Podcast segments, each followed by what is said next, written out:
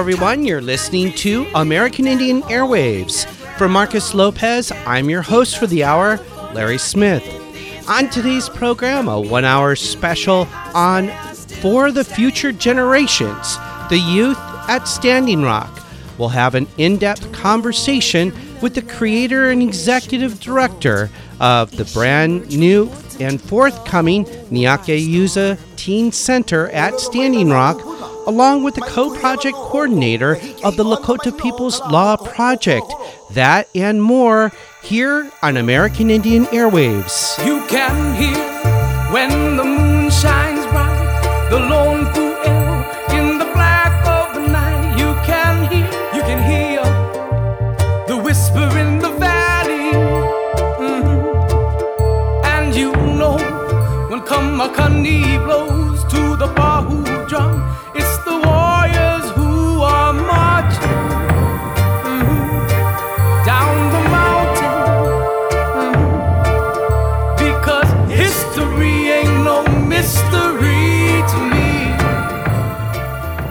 On today's program, here on American Indian Airwaves, we go to the Oceti Sakowin, or the Standing Rock Sioux Nation of North and South Dakota, for an in depth conversation on for future generations, the youth and children at Standing Rock. On today's program, we have two guests that I speak with for the entire hour regarding the work that they're doing in seeing the creation and the fruition of the Niyakhe Yuza Teen Center at Standing Rock, which would be the first teen center available to provide various forms of social, cultural, and educational assistance to the youth and the future generations at Standing Rock. I have the honor of introducing both of our guests for the entire hour. Our first guest is Hokshila White Mountain. He is the creator and executive director of the Niyakhe Yuza Teen Center at Standing Rock. And our second guest for today's program is Daniel Nelson, co project director of the Lakota People's Law Project. I start the interview with Hokshila White Mountain asking him to discuss this time of mourning and how Indigenous peoples during the COVID 19 pandemic, approximately one out of every four, have moved on or passed away because of the COVID 19 pandemic, and how that relates to the naming and the creation of the Niyakhe Teen Center at Standing Rock. And now, part one of a two part interview on For the Future Generations the youth and children at Standing Rock. Well, we believe that uh, the pandemic has had a really big impact on our reservation. One of the, actual person who it's named after, Niyakhe Yuza, was a educator within our our community for years. He was a chairman. He was a council person. He was a spiritual leader in our community. And um, the teen center will be named in remembrance of him because he passed away in November from actual COVID.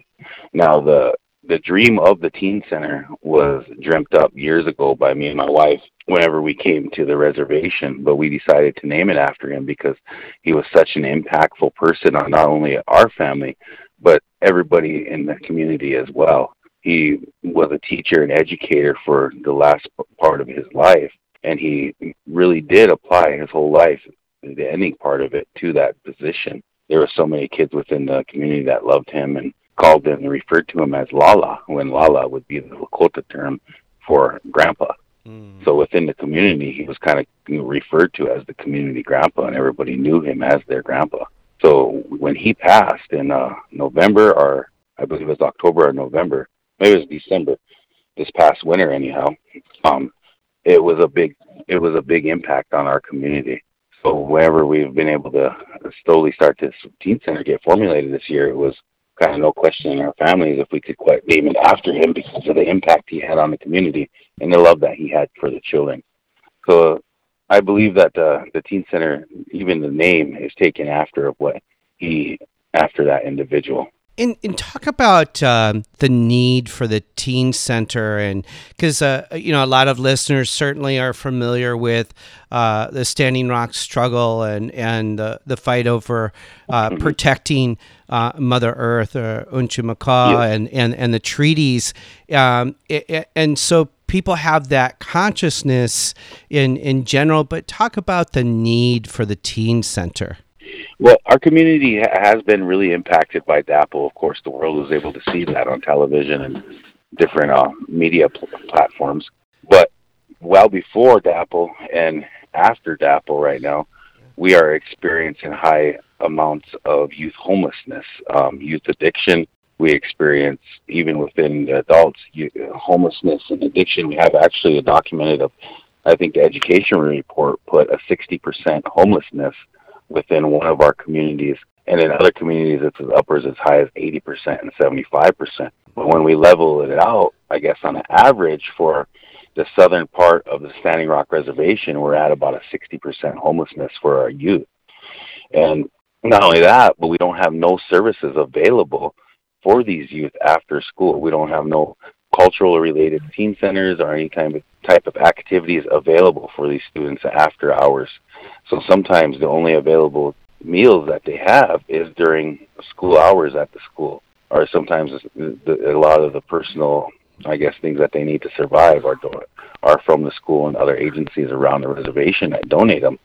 We also have an 80% unemployment rate, so that means a lot of our families are surviving off of government assistance, and somewhere is below $12,000 a year these families are surviving on. Some of them might only get like a three or four hundred dollar TANF check for the month, and that that check is to last them all the month, and then their food, food, and everything else that they would have to need for the month. So a lot of these families don't have any services or any available aid to help them. And we're hoping to try to, I guess, fill that gap in some way by supplying one, a so safe environment for them.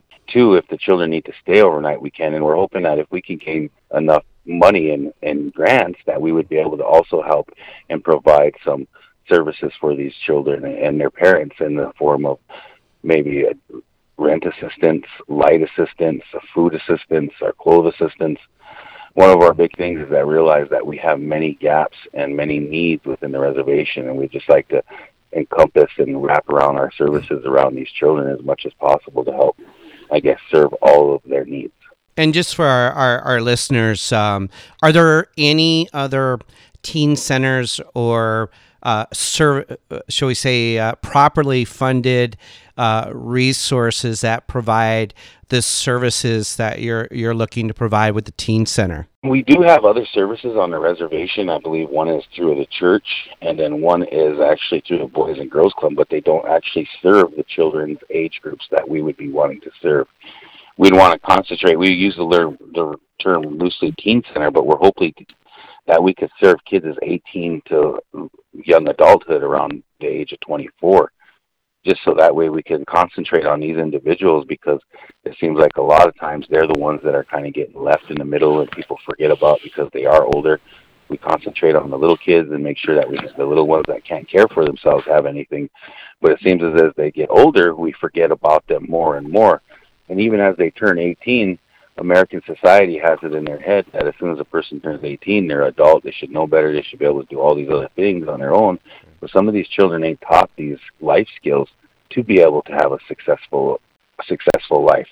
They don't know how to, I guess, simple things like fill out a job application. I mean, have a hard time being able to find rent or different kind of services within the community, or even applying for these services. They may not know how and we're hoping to teach these children these things so that way they're able to i guess be independent on their own we can certainly talk about treaty rights and and uh, show the uh, trail of broke, broken treaties and how that relates, um, you know, in response to, to the work that you and, and community members and supporters are are doing. And you know, I back in 2014, you know, the Obama administration declared Native American youth and their education in a state of emergency.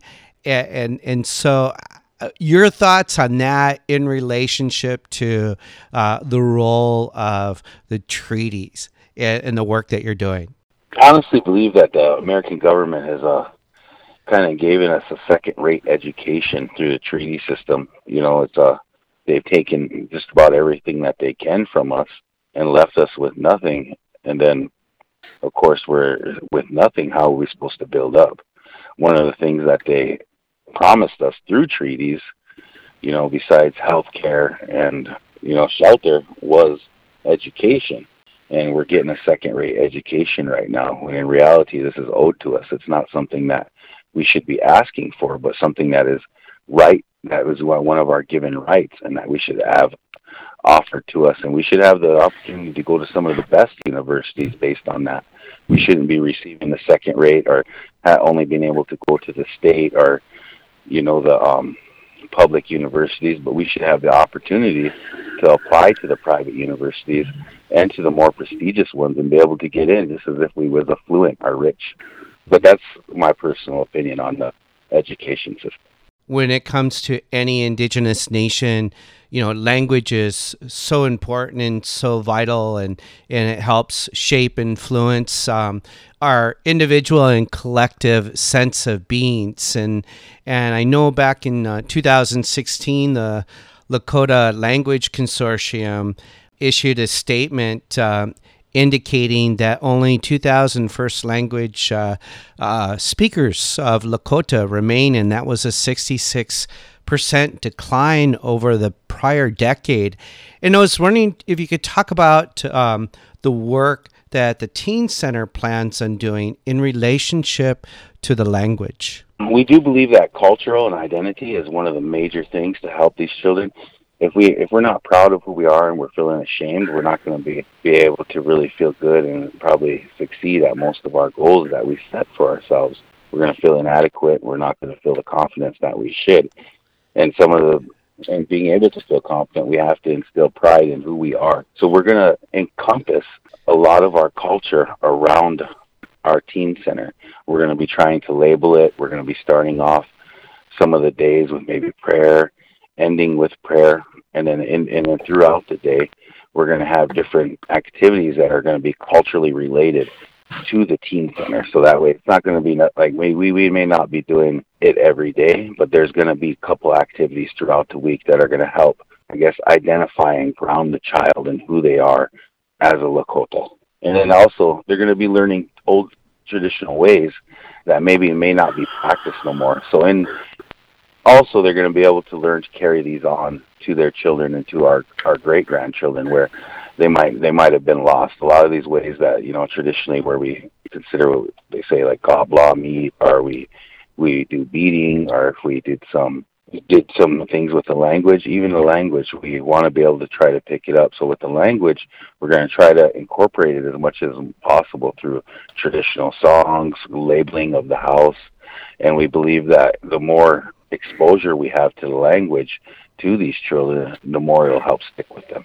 Mm. How does the center help, shall we say, nurture, um, but also protect teen youth? And, and I'm thinking of um, the disproportionate high number of incarcerated indigenous peoples you know, both in, in South and North Dakota, but I know uh, um, in South Dakota in particular, right, uh, the prison population is disproportionately indigenous. So, talk about the teen center in in that context and how it can help prevent teens getting uh, or just indigenous youth wrapped up in the prison industrial complex system. There's been numerous studies that have suggested that kids who are grounded in culture and identity are less likely to turn to drugs and alcohol because they will have that they'll have a good sense of who they are. They'll have something to back up and back to rely on.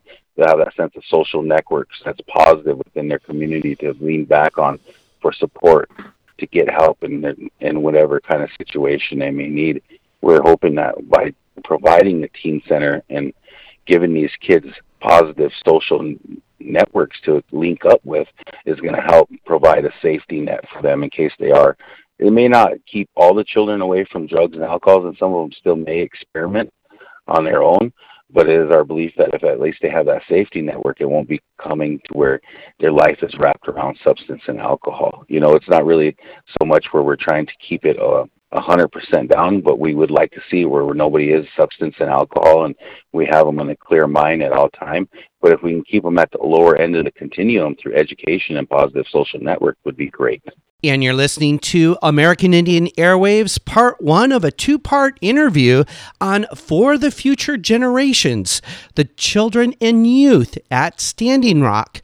We're speaking with Hokshila White Mountain, who is the creator and executive director of the Niyakhe Yuza Teen Center at Standing Rock, and Daniel Nelson, co project director of the Lakota People's Law Project. And now back to the interview. Talk about uh, the goals for the center and the resources that are, are needed. I know um, in prior discussions we talked about uh, you know having uh, the appropriate cultural educational resources, but also part of that you know is having you know high speed internet and having the infrastructure right for for the youth to use computers to uh, you know for educational purposes, for cultural purposes, for networking purposes. So, uh, your thoughts on that? We like to incorporate as much as uh, the Wi-Fi and the, the education, those type of services as much as possible because a lot of these children are have limited services available to the Wi-Fi and other things. You'll be coming down through our community and you see the children sitting as close as possible to like the schools or to any place that has free public Wi-Fi because a lot of them don't have access to the Wi-Fi at home. You know, it's um when we got bills that need to be paid, and it's, sometimes it's between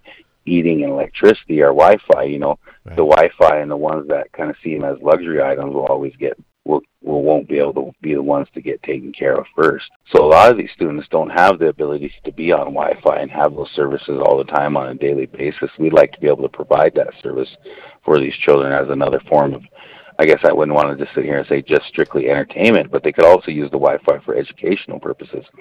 You mentioned the Lakota Language Consortium, and I do know that there is not only the Lakota Language Consortium, but other language um, organizations out there right now who provide their services over the Wi-Fi, and that would actually help help us we, with reintegrating the language back into our community. So we see the Wi-Fi, see Wi-Fi, internet, and the ability to access these as a big huge tool to help us enable these kids to be able to mm-hmm. be reintegrated back into their culture in a positive way. And what other types of resources uh, that the Teen Center is going to provide for in Indigenous youth, and also what's the um, uh, the support from the community back there in in seeing this project come to fruition or come alive? Some of the resources that we'd like to also be able to help out with is trying to help transport these students if they need them to and from some of the services, whether it be hospital services, mental health services, or if they just need some help in transportation, we'd like to be able to help that. We also mentioned we'd like to, in the future, start applying to be able to receive more seed money so maybe we could help with utility assistance for these children mm-hmm. to be able to help them at home because we know that a lot of times sometimes whenever they they get to the end of the month times in the home can be a little bit more stressful the parents don't have no money there might be less food in the fridge people ain't feeling like is the best of mood because they're stressed about some of the basic necessities that they need to have and the, sometimes if you're just able to like provide simple things as shampoo toilet paper, maybe assistance with a bill. That helps the family and so much more, and it can help them actually, I guess, alleviate some of the stress in the house mm-hmm. and help them. So we'd like to see it. We'd like to be able to, in the future, supply other services along those lines, so that way we we know that the children are taken care of not only in our in our facility but also at home and talk about the community support that you that you have, whether it be other community organizations, uh, indigenous governments. We do have the tribal government who is in supportive of it. A couple members off the tribal government that are really supportive of it. Actually, one of the I'm not going to say over, but one of the the future board members that we'd like to have for this is actually a, a tribal council member. Two of the people are mm-hmm. educators also on the reservation. There's a whole lot of support from the community for us to actually get something up and running. I believe the person who sold Mr. my colleague, Mr. Nelson, the house is he was a gentleman that used to be the mayor, and him and his wife were actually having a, a freezer in the bottom because they stored and canned foods for over the years, and they donated all the food when they sold the house because it was in their belief that the, children need it. The children need as much services as possible, and I think that they were really excited that the house was going to be purchased for the for a teen center rather than just a, a family, because then they know that it would have serviced served more kids, and they really did feel that the community needed too. They were an older couple in their 80s, and they were they've lived in that town for probably their whole lives, and they really did want to see something done for the children. And you mentioned uh, colleague uh, there, or supporter, and Mr. Nelson. So, Dan, uh, talk about the role of the Lakota People's Law Project in relationship to the Teen Center. Thanks, Larry. So we we've been working in South Dakota mainly for the past 18 years, and we actually started that work because of the crisis of Lakota kids being taken from Native communities by the Department of Social Services and placed into non-Native uh, homes and group homes.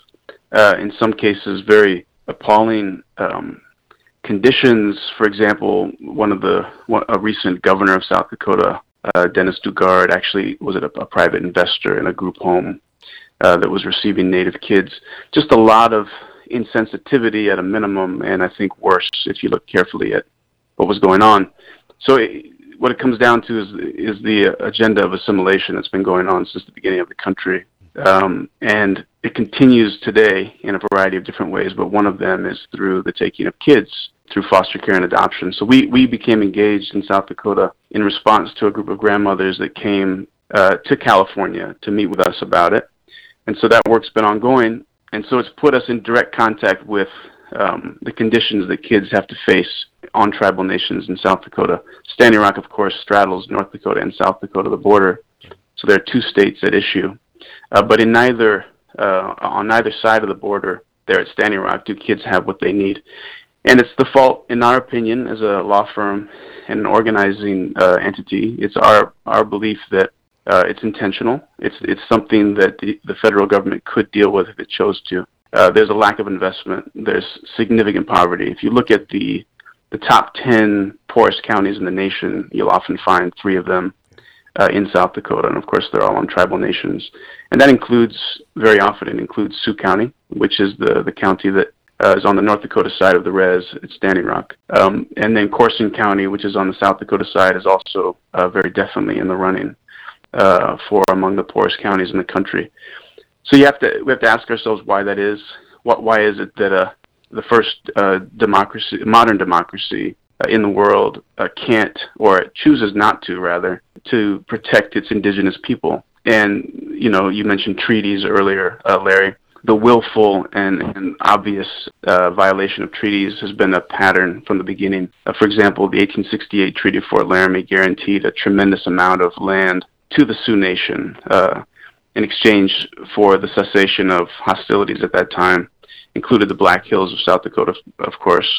Uh, all of that was just taken uh, in 1877 by an act of Congress that was uh, actually ruled unconstitutional by the Supreme Court.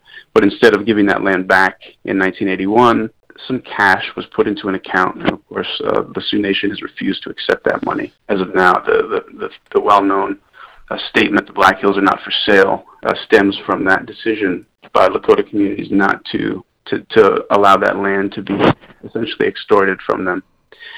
So anyway, we the Teen Center uh, is a project that we've supported all in the context of this history and, and present. And for me personally, as an organizer, you know, the poverty at Standing Rock is, is incredibly motivating to me. I, I find it really shameful that kids, indigenous kids in particular, would continue to bear the brunt uh, of the colonial uh, history and, and present of the United States. It's not acceptable you know, and we have been working for 18 years, so we've seen different administrations in Washington come and go, and of course things are different. There's no question about the fact that the Biden administration is going to be easier to work with in certain respects than the Trump administration was. And the hope is that we can figure out how to, to create more federal support for youth. But there's just no excuse for, for kids not having what they need. And these patterns of drug abuse, Hokshila talked about the substance abuse problem. There's a suicide crisis, of course, on tribal nations in South Dakota. It all connects to poverty. And there's no excuse for it. There's no excuse for these patterns to be allowed to continue. Every time a child is born and not given what he or she needs, there's uh, an increased chance that certain uh, pathologies and, and sources of agony are going to continue uh, on to the next generation. And we have to cut that knot as a country. It's very, very important that we stop making excuses for ourselves. So we support Hokshila 100%. Uh, at the at the current moment, we are a fiscal sponsor for his work, and you know we're not going anywhere. We're going to be there to support him as we move forward. Dan, when you talk about poverty, or at least uh, one form of poverty, it's no coincidence when we talk about the three poorest counties throughout the politically defined borders of the United States that those three counties have large indigenous populations where indigenous peoples are citizens right of their respective nations and those respective nations have treaties signed and ratified treaties with the US government so I wanted to um, make that connection with one form of express poverty to the treaties but also when it comes to the human trafficking of indigenous youth through the foster care system out there. That's a story our listeners uh, may also be familiar with in our previous interview where we interviewed Chase Iron Eyes, also of the Lakota People's Law Project, and the work they were doing to prevent that atrocity, right? And that egregious uh, human rights abuse and those egregious uh, treaty violations. And so, Hokshila, I wanted to come back to you and talk about the Niyakhe Yuza Teen Center in relationship to this idea of future generations. And yes, we talk about seven generations, and that has different meanings for Indigenous peoples, whether it means uh, looking back seven generations to understand where we are uh, today and where and how our decisions today will impact seven generations into the future. So, talk about seven generations in relationship to the youth and the children? Well, these children that we will be servicing will be our future leaders along the reservation, and we think that it's important that we teach them our values because a lot of these teachings that we want to eh, have readily available for them that are traditional teachings may not have been taught to them in the home. Mm-hmm. So that is what really guided us was our traditional teachers to remember to, to care for us as relatives. A lot of our values have to do with being, I guess, as a good relative to one another, mm-hmm. generosity, looking out for the other one, respect. You know, we have to remember that we have to have these values still. There's there's other values still within our Lakota language and our Lakota culture that can be brought back into into relation of, of thinking of our children and the people after us. And I think that by teaching these children and actually showing them that, hey, we're thinking of you, we're caring for you, and we actually have you in mind, that is going to teach them in return to actually do it later on. A lot of the times, right now, the generations, they don't really, they don't know how to care for others because no one cared for them. They, it wasn't something that was taught to them or instilled into them through assimilation and the years of abuse that we've taken through as Native people from the, I guess we could say settlers or American people, American government, however we can describe whoever it was that was oppressing us. We have just become, I guess, accustomed to not really having to think about anybody else because we're so re- revolved in trying to figure out how we're going to survive personally. And that has to go with these kids who are growing up right now in alcoholic and drug addicted homes and they're thinking, you know, how am I going to eat today? I'm hungry. You know, they have to, or maybe it's just them and they think it's just their little brothers and sisters. Whenever we have people who are in situations and the only thing that they're thinking about is survival, they they really it's hard for them to really know and care and nurture for another human being. You know, they're not really able to think past that, and we're hoping that by showing them that we care and love for them and teaching them our values and how that relates to being a good relative to other people that would actually carry on our tradition and our values. So we're hoping to not really so much as to teach, but to actually show them in a way of actually caring and loving for them. And that concludes part one of our two part interview with Hokshila White Mountain, who is the creator and executive director of the Niyakhe Yuza Teen Center at Standing Rock, and Daniel Nelson, who's co project director of the Lakota People's Law Project. We're speaking on For Future Generations, the children and youth at Standing Rock. You're listening to American Indian Airwaves. We're going to take a short break and we're going to come back with part two of the interview with more on the Niyakhe Yuza Teen Center at Standing Rock, what it means to be an ally and a supporter, and what you can do to help.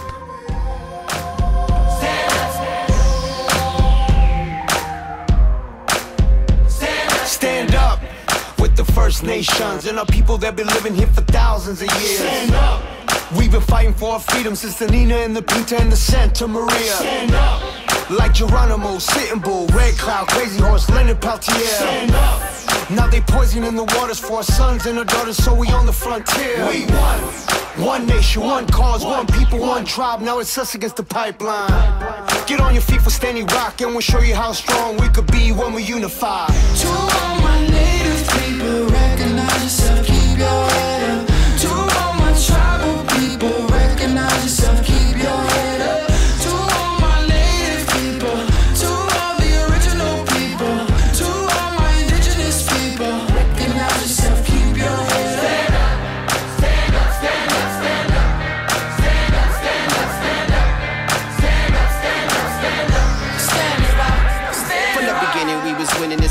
planet Earth. It's been spinning, we've been living and dying, but giving birth the first of many nations. Celebrating them days when all that got made came after what God made. These days, we cater to these internet memes, internet streams. It seems them streams aren't clean. We need the whole story seen where gasoline before water has gasoline in it. Malcolm X moment. Martin Luther King with a dream and war bone it. Wounded knee plus Alcatraz dog on it. This is for the rock with prayers we stand on it. Oh yeah, we playing on it. The earth we camp on it. In a sweat lodge, singing our songs with grandfathers. Heat rocks all in the spot. We splash on them with a beatbox from my boy. We jam on it. Said a prayer for the black snake killers. Praying on the front lines, they you're the realest. Stand for your people, stand for your family. Stand with Standing Rock, stand for humanity. Hey. It takes a group of people who actually care about, you know, Mother Earth and life and water being sacred and the land being sacred to say, we stand up. To all my native people, recognize yourself, keep your head up. To all my tribal people, recognize yourself, keep your head up.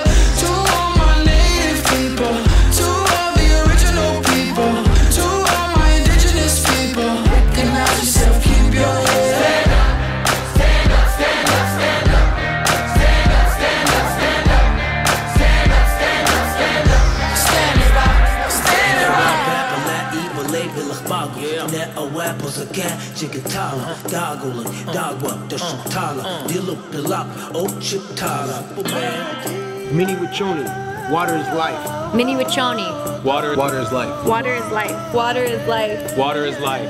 I stand. I stand. I stand with Standing Rock. I stand with Standing Rock. I stand with Standing Rock. Stand up. Stand up. Stand up. Stand up. I stand with Standing Rock. Stand up. To all my native people, woke up the giant, we won't go quiet. To all my tribal people, don't mistake our peace as we stand defiant. To all my native people, it's the calm before the storm, and I can hear it coming. To all my tribal people, I'm ready for the battle when we ain't running. Stand up, stand up, stand up, stand up, stand up, Stay up, stand up, stand up. Stand up, stand up, stand up.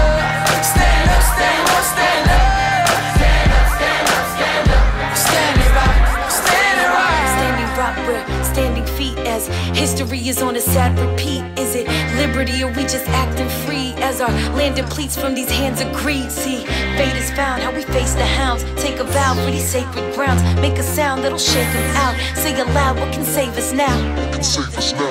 The song Stand Up, Standing Rock, here on American Indian Airwaves.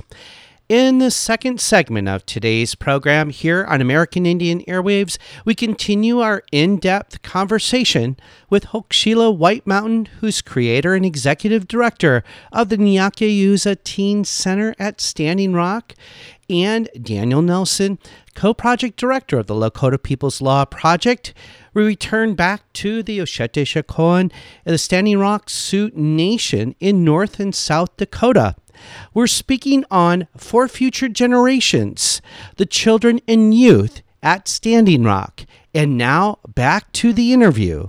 and also I can't help but think about young younger people and just all indigenous peoples in general that right we have the right to live based on our original instructions based on our traditions based on our the guidance and wisdom of our elders our medicine people the our ancestors whose shoulders we stand upon to build um, a better future for the future. And so you know we certainly have those rights um, whether it be treaty rights human rights however you you want to frame it. And and, and to me I just see um, the work that you're doing and supporters you know are helping to bring alive or envision a future and, and instill that idea that uh, the next generations uh, do have a right to to live, to li- to thrive, to be, um, and to have a good life, not just for themselves, but but right for their children, their grandchildren, and the future generations. And I want to be re- mindful of your time. So when it talk about where you're at right now with the t- uh, with the teen center. Uh, what would you like listeners to um, go away with? And then, equally important, talk about the way that our listeners, we have native, non native uh, listeners uh, locally or regionally out here in Southern California, but also on the internet and the streaming world, the podcast world. What would you like listeners to go away with, and what can they do to help? One of the major things that I do want them to go to go away with is that, that we are still we like you said we do have the right to thrive as a people, and we we are still fighting. We're still here. Where um, our existence is is essential. To, I guess really to the whole world to sit here and recognize of not only how to treat each other as a good relative in the sense of human beings, even as our, as our as we walk on like you said, Hunchi Manka, on the Mother Earth and this planet right here. That's a big important thing to it because whenever we sit here and think about relatives, we're so much into the mind frame of just thinking of relatives as a human being form, mm. and we're forgetting that you know the, the big relative that we do have is Unchimaka, this Mother Earth right here, and that our existence is essential not only to this, I guess, humanity, but then as as then just in the sense of just human beings, but also to this whole world of, of being able to live. There's a lot of that us as Native people can teach to the world, and that you know we have to start treating each other better, and we have to start loving each other, and that's one of the main things that we have to sit here and take from our values. You know, Natakya say we are our relations. Mm-hmm. We're all sitting here and we're we're needing to be able to, I guess, to start treating each other more kindly and thinking of each other as that, and always thinking of our relationship to each other whenever we interact and I guess have dealings with each other is to remember that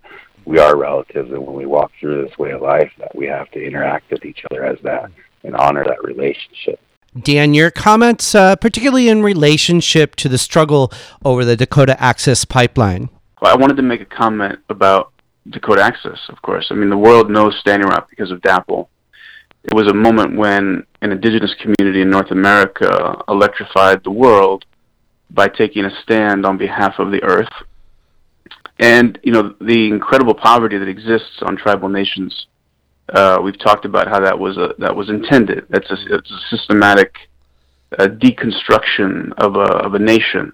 You know, and we refer to tribal nations as reservations, but they're not. They're nation states uh, unto themselves. They're nations. And and yet they're being undermined proactively by um, the United States and many other countries, Canada, all, all of these different colonial countries um, systematically undermine their own indigenous because they because ironically because the way that indigenous communities represent respect for the other, uh, the way that um, Standing Rock stood up for the earth uh, exhibited the way that indigenous communities in general have a, have a way of teaching the need for respecting the other. And that's a threat to a certain ideology that is that is dominant, but it's not completely dominant. That's the point. Is that American culture um, is not uniform. There's a lot of progressive and liberal people who are non-native in our community who understand the importance of respecting the other. And it's important that indigenous leadership be recognized now as being critically important in confronting, for example, climate change, which is threatening all of us, if we cannot learn to respect the other, if we can't imbibe these lessons from indigenous people and progressive people in general about the importance of getting along, and not just with one another, but with the earth around us, we're all going to perish at some point fairly soon. Like within the next hundred years, of course, the predictions are that we're going to start to see extreme impacts from uh, climate change. So that's just a frame that I wanted to mention. Yeah, I know, I know we can certainly talk about um, the intergenerational experiences that Indigenous peoples have already um, endured, you know, as climate refugees, as well as um, Indigenous nations that are, you know, frontline communities experiencing climate change um, and and will be climate refugees um, and different parts of, of Mother Earth of Unchimakal and um, and I, I think that's important too in, in talking about uh, Yuza, the teen center there at Standing Rock and in the work Hokshila that you and supporters are trying to do there. And I was asking um, earlier when it comes to the teen center and uh, any final thoughts for our listeners and also your message to the youth and and how people can help. And i know dan you also have some information and maybe you can add to that after uh, response. Yeah in reference to how people can help i think one of the major things that people need to remember in helping is that the key word to helping is that is actually that is uh taking that supportive role mm-hmm. and actually asking the person who is needing help and in what area they need support in. All too many times we've seen in Indian country people who are coming from the outside or maybe they're they actually are from there like myself and coming who are native in Indian country living there and we think we can go over to another reservation and apply the same type of theory or um, helping helping hand across the board, which would be general. But in reality, each one of these communities need help in a in a specialized and individual way that is unique to them. And sometimes helping the best way is to come in and say and to say, hey, what what do you need me to do? And not so much take over, but just to kind of almost be like like a servant of that person and to help them in the ways because a lot of these communities already know what has worked and what hasn't worked and what they need to do mm-hmm. to get them towards a better place. And all too many times people come in and they want to tell them what they need done or what they should do or yeah. or hey, do you guys need to do it this way? And they're not even realizing that a lot of these community members have tried many avenues to solve their their problems and that sometimes when they're coming in and they're saying this is the way you need to do it well that avenue was already taken and they've learned that hey it probably wasn't the best route we had too many problems and that doesn't help the best when whenever you're trying to help somebody. You know, that's kind of almost as if you're taking it over mm. and taking on the problem and and doing it yourself. So we need a lot of times with community, native communities, we need to remember that whenever we're helping them, is to help them in the capacity that they need, not yeah. so much that we think they need, but in the capacity that they need, that they're asking for, and that they're telling us they need. Mm. If that makes sense, because it's not always just financial needs Sure. There's other needs too that communities need, sure. and sometimes we they need to tell us and portray it, and we need to stop and mm-hmm. listen, so that way we can get a clear insight on what they need. Not so much because sometimes people are already formulating ideas of what this person is talking about before the person is done talking. Mm. You know, or describing their problem, or going into depth of what they need. So we just need to really sit there and listen to them fully and then actually help them in the capacity that they need. Hokshila, when you talk about uh, the role of supporters, right, this role of uh, allies and, and talking about Standing Rock, you know, I can't help but think about uh, the thousands of people that drove out there, right, to be supporters, right, to be allies in protecting uh, Mother Earth and protecting and defending the treaties, right, and defending and protecting the water, is that when people left, a lot of people left their garbage, right? They left what they brought with them. And and what I mean by garbage is just anything, right? Whether we think of trash or maybe physical, you know, items, uh, camping equipment, whatnot, etc. And uh, and indigenous peoples were left cleaning up the mess. And so it does beg the question, right? When we talk about, you know, supporters, what does that mean and who defines what a supporter is? And I know here on American Indian Airwaves, we covered Standing Rock quite extensively uh, back in 2016 and speaking with grassroots peoples. And, and I was wondering, um, you know, when we talk about being a supporter, you know, we let indigenous peoples who are living there on the front lines, that are li- have those lived experiences, that have the right to define their own existence and and define what being a supporter is. And I want to come back to the question of the youth. Um, is maybe restate your message about what you have to say to the youth. And you're listening to American Indian Airwaves part two of a two part interview on For Future Generations, the youth and children at Standing Rock. We're speaking with Hokshila White Mountain, who's creator and executive director of the Niyakhe Yuza Teen Center at Standing Rock, and Daniel Nelson, co project director of the Lakota People's Law Project. And now back to the interview. the real message that we want to get across to the youth is it's something that I struggled with throughout my whole life is just you know finding identity and purpose. Hmm. You know, and it wasn't until like I was in my early 30s that I realized that we're here for a purpose. That a lot of things in our life they may not seem what can be considered, I guess, shined in the best light as good or healthy, but we're all here for a purpose, and we might have challenges set before us at an early age but we come from the start so we already know before we get here that we're going to have challenges we're going to have these things in life. But one of our our virtues too along with i mentioned earlier before was generosity but is bravery and fortitude the ability to mm. to you know i guess in americanized terms is grab the bull by the horns and keep going forward in life. We have to we're not here for no reason at all we knew before we got here, before we came from the stars, the trials and tribulations that we were going to have in our life. Hmm. So it's nothing new to us, to our spirit inside of us. Our spirit knows what we need to do, and we need to reconnect with ourselves, not so much get lost in what our mind thinks we need to do, but start praying and, and, and get in touch with ourselves to get let ourselves, our spirit guide us of where we should be here what we should do because we're not here for no reason. We are here for a reason. Each one of these children are here for a reason. And if they get, just let their spirit guide them and walk in a good way and remember to have good positive interactions, treat everybody as a relative, everything, every living thing, and to, I guess, just try to be a better you, not to get so mm. much in, trapped into the, the capitalist and Americanized way of thinking of being better than the next person, mm. but being a better you so you can be a better relative because you are here for a reason. You know, we don't want people to think that they're not. Nothing is nothing is here for nothing.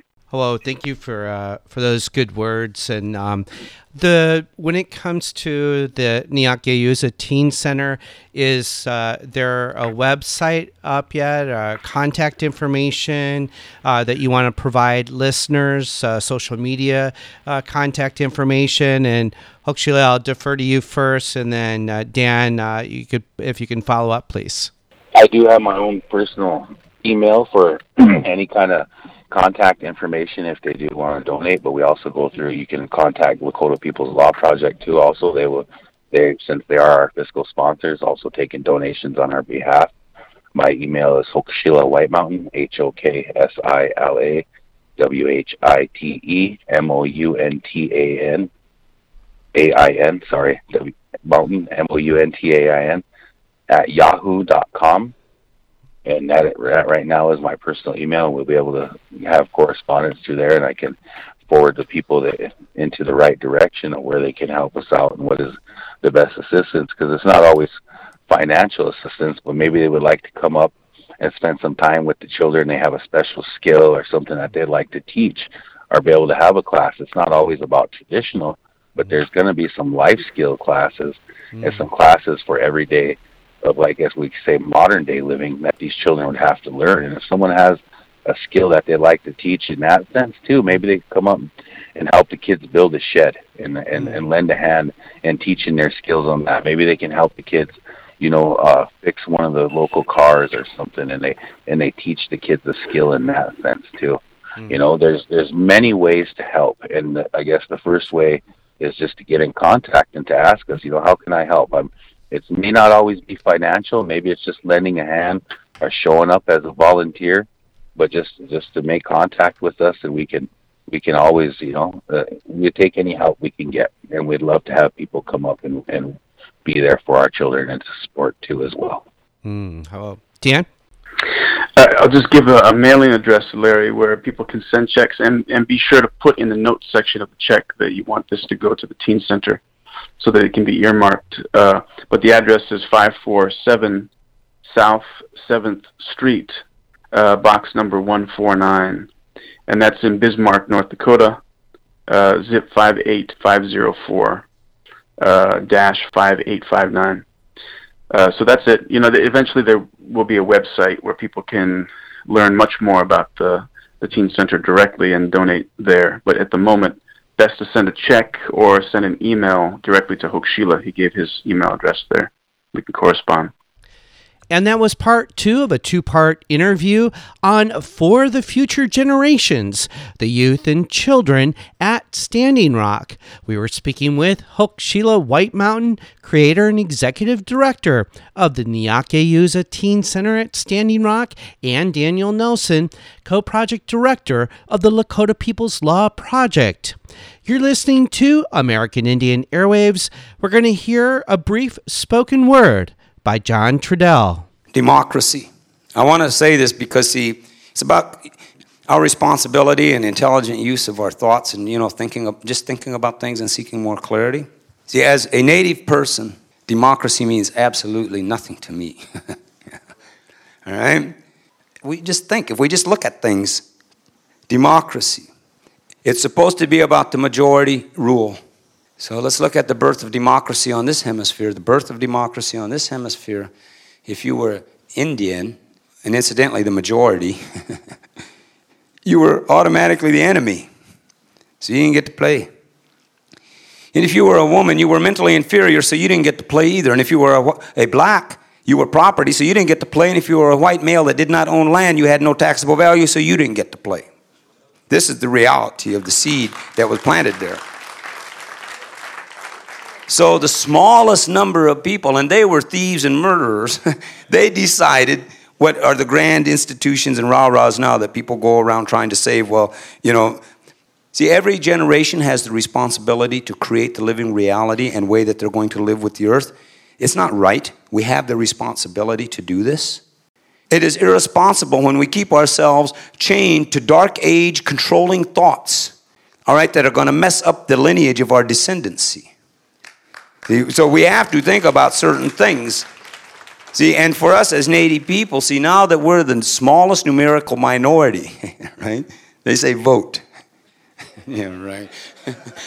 you, didn't, you didn't kill me. What, you left me alive because you think I'm stupid? yeah, vote.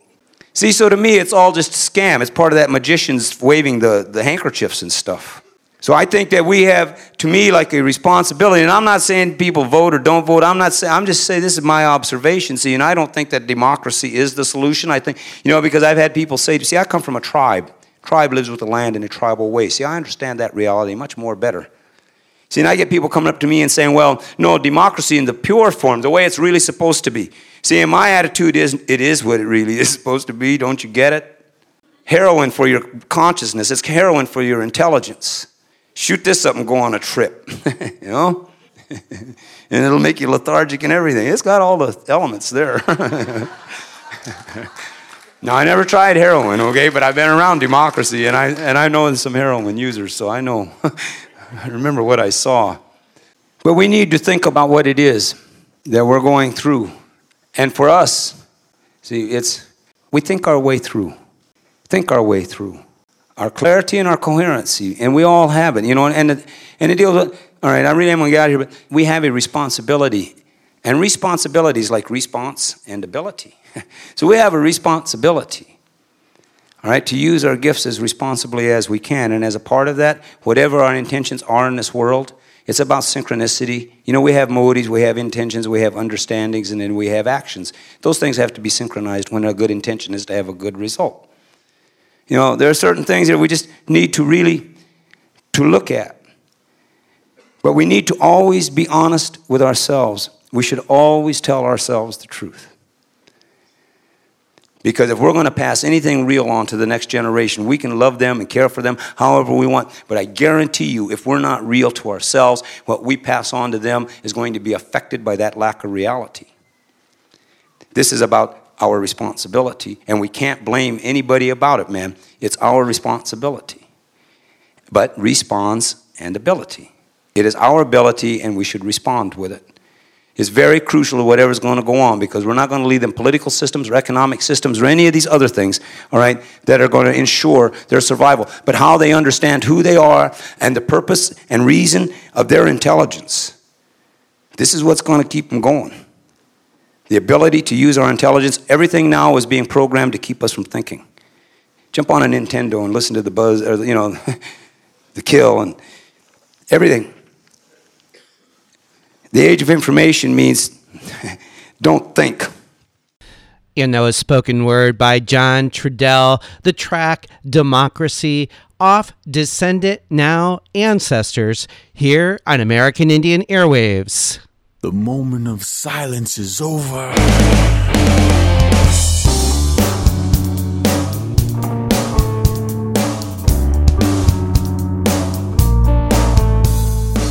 And that concludes our show for today here on American Indian Airwaves. A special thank you to our guest, Hokshila White Mountain, creator and executive director of the Niyakhe Yuza Teen Center at Standing Rock, and Daniel Paul Nelson, co project coordinator of the Lakota People's Law Project.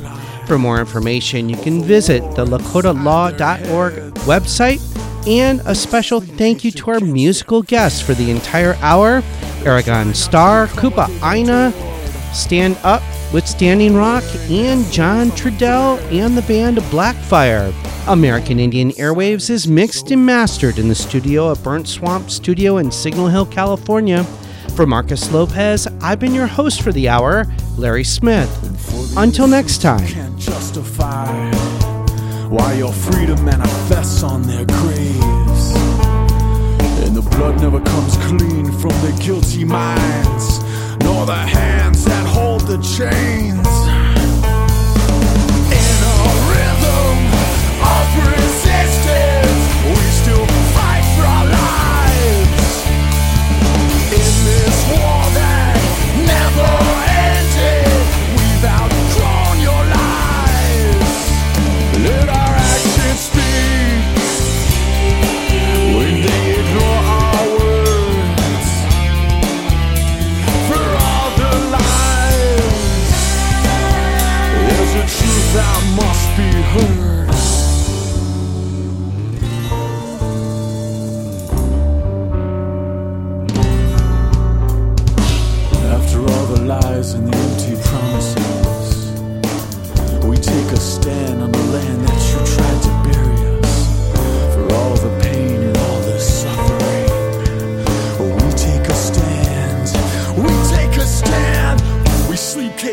Against our fears.